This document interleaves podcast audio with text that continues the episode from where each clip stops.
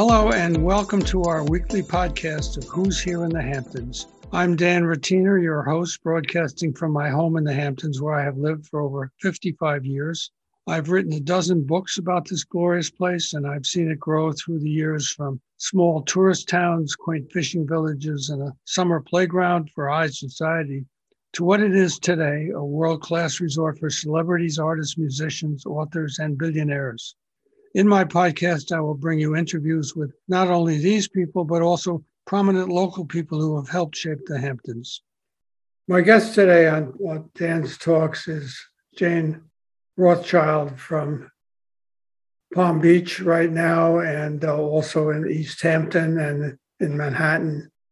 And uh, she is well known on the, I guess you might call it the charity circuit. She's Uh, with her husband, Bill Boggs. They go to a lot of events, and we're going to talk about um, how you got to do what you got to do. And uh, let me ask you about where you came from. Where where were you born and raised, and what was that like? Well, um, first of all, I'm very open. So I was born in nineteen forty-seven in Manhattan, uh, and then as soon as I was released from the hospital, got carried over to, to Brooklyn for three years, lived with my parents and my grandparents in Brooklyn, in the Flatbush area. And then we moved to Great Neck. So my I, I grew up schooling in, in Great Neck on Long Island. Do you go to Great Neck South or North? Oh, South. You know you're Great Neck. I'm a Great Neck South, nineteen sixty-five, class of sixty-five graduate. Did you have any ideas about what you might do when you uh, grew up, when you were a child? This is this is going to be very revealing and embar- embarrassing. When I was really tiny, like maybe four or five, and don't ask me how I, I said this. Well, people would say it when you're a kid, what do you want to be when you grow up? I honestly said a stripper. I don't know how I came up with that, but I did. But that, that didn't last too long, so my parents were constantly embarrassed. So basically, um, I really didn't know. I always loved traveling and I always loved languages. And I somehow, I think in the high school yearbook said I would get involved with international relations. I met lots of international people, but I it didn't it didn't lead to a career. And back then, honestly, Dan, um, you know, girls were given the choice basically of being a teacher, a nurse, or um, the other one, a teacher, a nurse, or a, a secretary. I mean, that was kind of it. Or a homemaker. A homemaker. And I thought I would get married to a nice Jewish boy from Great Neck, and that would be it. But somehow I, um, I met, well, I what I did, I went to University of Maryland for the first two years. And my major then was journalism. I then decided to spend a junior year abroad and went to Austria. And that opened my eyes to a, a, the whole world. It was so, so different. And I came back. And I went to N Y U for my last year. I went to the guidance counselor and said, these are the courses I've taken. Pick a major for me so I'll graduate on time. And the guidance counselor said sociology. I said, fine, I'll be a sociologist. So I was three. I still didn't know what I was going to do. And my dad was a, a dentist and my dentist, naturally. So in my last year of college, I was sitting in the chair getting my teeth cleaned. And my father said, Jane, I finally give up on you deciding what you're going to be. And I've been thinking, and I think it might be fun to work for a celebrity. And who would have thought of that? I mean, it came as like out of the blue. And so when I graduated, his words were ringing in my ear. And I said, if I work for a celebrity, who would that be? And of course it was Johnny Carson. And I've never been shy. I've always had chutzpah and ingenuity and whatever else it takes. And I paraded myself up to the sixth floor of thirty Rockefeller Center one day, wended my way into the office, said to the receptionist, I'd like to work here. And she looked at me and said, well, do you have a resume? And I said, no, I've just graduated. That yellow pad on your desk, please give it to me. Give me that pen. And I sat there on the sofa and literally wrote down all my summer jobs through high school and college, handed it in. And I called the next day and, and said, um, I left a resume yesterday. Who did you give it to? And she said, Barbara Meltzer. And I said, could you please connect me to Barbara? And she did. And I and I and Barbara said, well, we don't have any jobs now. And I wound up calling Barbara every day for three weeks. And she finally said, I'm sick of your calls. Come in on Monday. You have a job. And that's my first job out of college, was working for Johnny Carson as his corresponding secretary. How did how did uh, how did that go? What were the sorts of things that you did for him? I answered all the mail, which was voluminous. You, you can only imagine. Yeah. It also happened to be, I started in November, which was Tiny Tim was getting married in about a month's time, and we had to turn over a whole office within the office to the gifts that came in for Tiny Tim. But Johnny would get um, everything from love letters, uh, you know, to jokes. Please use my joke, the audition tapes. My father is, you know, dying in the hospital. As he would love you to come visit him. You know, the, the gamut of sad to, you know, whatever. And I and at photographs, of course, I was able to forge Johnny's signature perfectly. So all those photographs that went out during my tenure were me signing for Johnny. Things like that. How many how much how many letters a day would he get that you had to go wade through? Four hundred, I mean hundreds, hundreds, thousands every week. And and and also gifts. And and I got to keep all the gifts that was sent to Johnny. He didn't want anything to do with them, no one did. So I have like an autographed copy of the book Grapefruit, you know, the John Lennon, Yoko Ono book. Johnny had done a sketch um, where he took his shirt off and someone thought he didn't have enough chest hair. So they sent in a rug for his chest. I still have that. Funny things. Sure. A lot of food. How long did you work there? Only a year. It was it, it was a job that wasn't going to go anywhere. And I, I decided I wanted to be behind the scenes, a production assistant. So I had met a man, a very nice man named um, Joe Kniff at N B C, who took me aside and and and and and told me back then there were yellow pages, and I got the yellow pages and looked up television producers, and there were pages of it in New York City. And really? I went through literally everyone. I and I had a, a pad where I would write down, okay, called. You know, it was like I know Joe Cates. He eventually hired me, but I went through all the production companies, what they said no, call back in a week. And I would just really, I was very uh, diligent about following through. And of the of the hundreds that I called and went to see, Joe Cates um, hired me to be a production assistant on the specials that he did that year. So it was one year of the, the first one was the Thanksgiving Day Parade on N B C. And then there was the Harlem Globetrotters and the Junior Miss Pageant and the Ringling Brothers Circus Special. Those are some examples. So I learned to be a P A behind the scenes and I loved it. Didn't pay well, mind you, but it yeah. was fun. So my dad was right. He gave me good advice when he said, go work for a celebrity. Where did you live in Manhattan during that time? Then, uh, then I was living on two fifty-eight West seventy-first Street, my first New York City apartment. A little tiny studio, and the rent was, I think, one fifteen a month. And I made, by the way, one dollar twenty-five an hour. So fifty dollars gross per week, take home forty-two sixty. And I lived on it, which is really quite unbelievable that we were able to live back then on that kind of money. Well, you could, you could sort of almost do that. Well, I had a, I did take a weekend job, so I could afford to go to the movies occasionally. So I, I would sit in an office and rent apartments on weekends, and I got my real estate license too. So I you, always had a couple of things going at once, knowing me. That's how I am. You told me before we uh, got on on this podcast that uh, you wanted to talk about how you you did it all yourself. You didn't rely on a husband or a man to provide. When did you decide that? I didn't decide it. It happened to me. I just, it just, it was, it, the facts were that I did not get married. I dated a lot. I mean, I'm no saint or angel. I had a lot of fun. I dated a lot of people. And my life was such that the, the right witness never came along. So I kept dating and, and working because I love to shop. I love to travel, love to go to theater. I'm, I'm a spender. So I had to support myself. So basically working in T V, the next job I got was working at Bob Stewart Productions. And game shows. So I went in there as a P A. The first game show was called Three on a Match.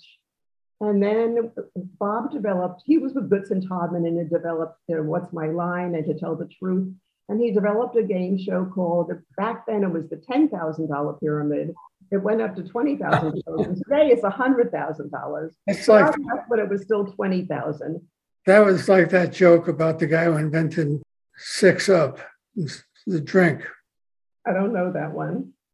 Well, he quit. He just couldn't make a go of it. And somebody else did Seven Up. Oh, well, that's funny. That's funny. Well, so back then, truthfully, I, um, well, I had moved to another apartment, but that was equally inexpensive. So they were rent stabilized, which, you know, New Yorkers know is a gift. So I had a rent stabilized apartment. So it didn't take a lot to, you know, to pay the rent. And I was making it. And then with Bob Stewart, every summer we had a three week month paid vacation. So the junior year abroad had got me um, just mesmerized and enchanted with Europe. And every summer from nineteen seventy-one, I stayed with Bob from seventy-one till eighty. I would take three months and go to Europe typically. On, on five dollars a day almost. It, that's exactly what it was. It was Romans and Romans, five, Europe on five dollars, and I was able to do it. Yeah, I remember it too. Yeah. So uh, my, my, what I wanted to say was it just, I did it, and a lot of people, when I mentioned that I've been single my whole life, and I have been, and I went into real estate brokerage, and then I formed a company, a hotel supply business.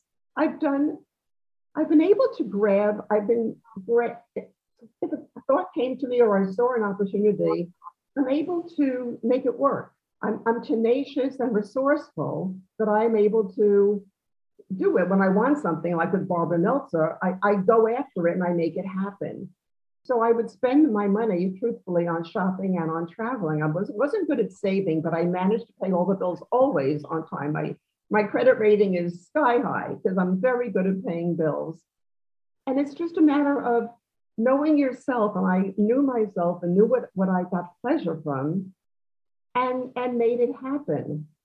So I think my first traveling might have been going to Club Med, which was easy. You can go alone. They either give you a roommate or you pay extra for a single room and you make friends. Sure. So, and then it just, I have so many European travel stories where I say, just go. Take I take walking tours. Whenever I go somewhere, I, I'll I'll take tours. And then you meet people. You never know. People will say, let's go have a coffee afterward, or we want to have dinner tonight. And staying in small hotels like bed and breakfast, where you all have breakfast together in the morning, you meet people. So it's a matter of being friendly, being open, and, and rolling with the punches. And you have to have confidence and a good gut, your, your instincts, and follow your instincts. If something doesn't seem right, walk away. You know, you have to. Uh, what was what was the most interesting place that you've traveled to over the years? Oh, there's so many. Well, during the junior year abroad, I, I was just I was twenty years old, and that was in a little town called Bregenz, Austria. And while while there, first of all, every weekend I would get on a train and I'd go to Stuttgart, I'd go to Bologna, I'd go to Munich. But intercession, the spring break or whatever we called it, between the semesters, I looked at, I love maps, I love globes, and uh, I looked at a map, and, and I look always read newspapers, wherever I am, I read the papers, and I'll see like they're, you know, fly for ninety-nine dollars too, and there was one of those to Tunisia. So being twenty, I took the train to Zurich and went down to Tunisia for, for intercession. That was extremely interesting for a twenty-year-old. Suddenly, I'm on the camels in the desert. I, the thing is, thing is like that. It, and I, I, I can laugh at myself very easily. I can't believe I'm here. And I literally, literally, I remember this now. I literally, and I remember the pants I was wearing. They were linen. They were beige with black pattern. I flipped my leg over the camel's back, the hump, and my pants split right up the back. I was on the camel with my undies, thank God I had undies on, hanging out the whole time. There was so, I have so many stories. Bring us, bring us up to date about what you, what, how you spend your time now. Oh my, well, well, I live with Bill Boggs. We've been together for eleven and a half years now. And this is the longest relationship of my life. And we we met when I was sixty-three. I was sixty-three, so I'd had a long life before him. And now Bill's in my life, and we we have a lot of fun together. And then we do also do things separately. Um, I go to a lot of political events. Um, I'm politically oriented. I won't go into it more than that. Down here in, in Palm Beach, I belong to the, the Chamber Music Society of Palm Beach. Yesterday, I went to, there's a woman here named Dale Kudare, who has the Kudare Institute. And yesterday, she had a chamber music event in her lovely garden. I went there with my new friend that I met down here, Fran Weisler, the Broadway producer. Uh, we go to Kravis Center, hear concerts with her. We saw Paul Anka a few weeks ago. Uh, mu- museums, go to the Norton, the Boca Museum. Uh, we just saw Christine Andreas in um, Edith Piaf, Piaf No Regrets. That was two nights ago at the Kravis. Unbelievable. She's touring the country. So if she comes through your town, do go. It's remarkable. The days just pass. I have lunch with so many friends every day. I have so many high school friends here and then new friends. That the, the ladies who lunch, or I've become a lady who lunches. It's hard to believe. You know, it's, life is just evolving. It's all good. It's all yes. good. And you then you spend the summers uh, in East Hampton. Indeed we do. Indeed we do. So we have a wonderful home that we bought in two thousand thirteen in Springs that we just adore. So we then we get, get into the East Hampton scene. You know, Guild Hall, going to the Parish Museum, uh, enjoying the restaurants and the life there. You know, in East Hampton. It's, How long have you been uh, coming out to the Hamptons? Back to my childhood, I was again fortunate. My we had an airplane, a single engine plane. I grew up. My dad learned how to fly when he graduated. When he, I think, when he left the army, maybe in the army, he learned how to fly, and he loved flying. So every weekend we would fly somewhere, and East Hampton and West Hampton were very often, and in Block Island and Martha's Vineyard and Nantucket. Sure. The, those places very often. So I've been going out to East Hampton since I was maybe, you know, ten or very young. It was always always had a special place in my heart. Pulling in, you know, London, the ponds in front of you with the swans, and then the windmill. It's always it's been in my blood. And then Bill and I went went out for a weekend in two thousand thirteen for a wedding actually. And Bill said, "Wouldn't it be nice to have a place here?" And I said, yes, it would. And lo and behold, we made it happen. We did it very quickly. We're quick decision makers. We just went for it. And the timing was right because prices weren't sky high then. Sure. What do you like to do out in the Hamptons besides the cultural events? Go to the beach. Just really strolling. I'm I'm I'm not the athletic type. I, I keep saying I want to get back into tennis. I want to get back into tennis. I just don't do it. But I hopefully this summer I um, I will. We just stroll around, go wandering, dining, go to, uh, to Wolfer's Winery, a tasting and some music. Sure. Yeah, Bill has a, a nineteen sixty-eight Mercury convertible. Oh, wow. Gigantic, like a tank, Sherman tank. So we put the top down and we just go, we'll go along Three Mile Harbor, stop in one of the restaurants on the water. We, we, we're laid back. We're more laid back there than we are here. Here we're, we're running, it seems, more so. There we we slow down. I'm happy to stroll just around East Hampton. I missed the Scoop last summer, but that's gone. The ice cream parlor, things like that. Oh, yeah. Oh, I go to um, SOFO, the, the nature, you know, the nature walks that they have. Yes. I'm watching, I love birds. I have my backyard's full of bird feeders.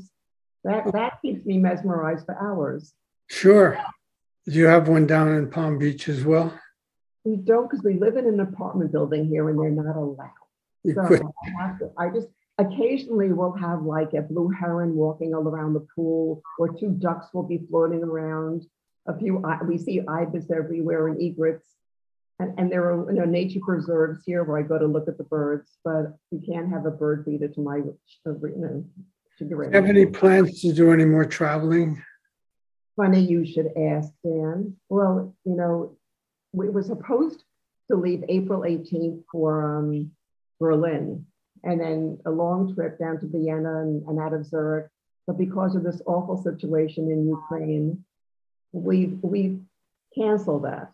Um, we do we do have plans though now. In, in the end of August, a friend has rented a villa in Tuscany with five bedrooms. And she's been kind enough to offer one of the bedrooms to us from uh, September yeah. to, to the tenth. So we're hoping that things are calm enough over in Europe at that point that we can go there and enjoy that. And then afterwards, maybe go to Vienna for a couple of weeks.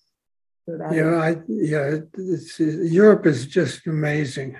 Uh, I, I, I probably had the same sort of travels as you when when I was when I was that age, and um, it was just just a lot of fun. I want to thank you for being on the on the show.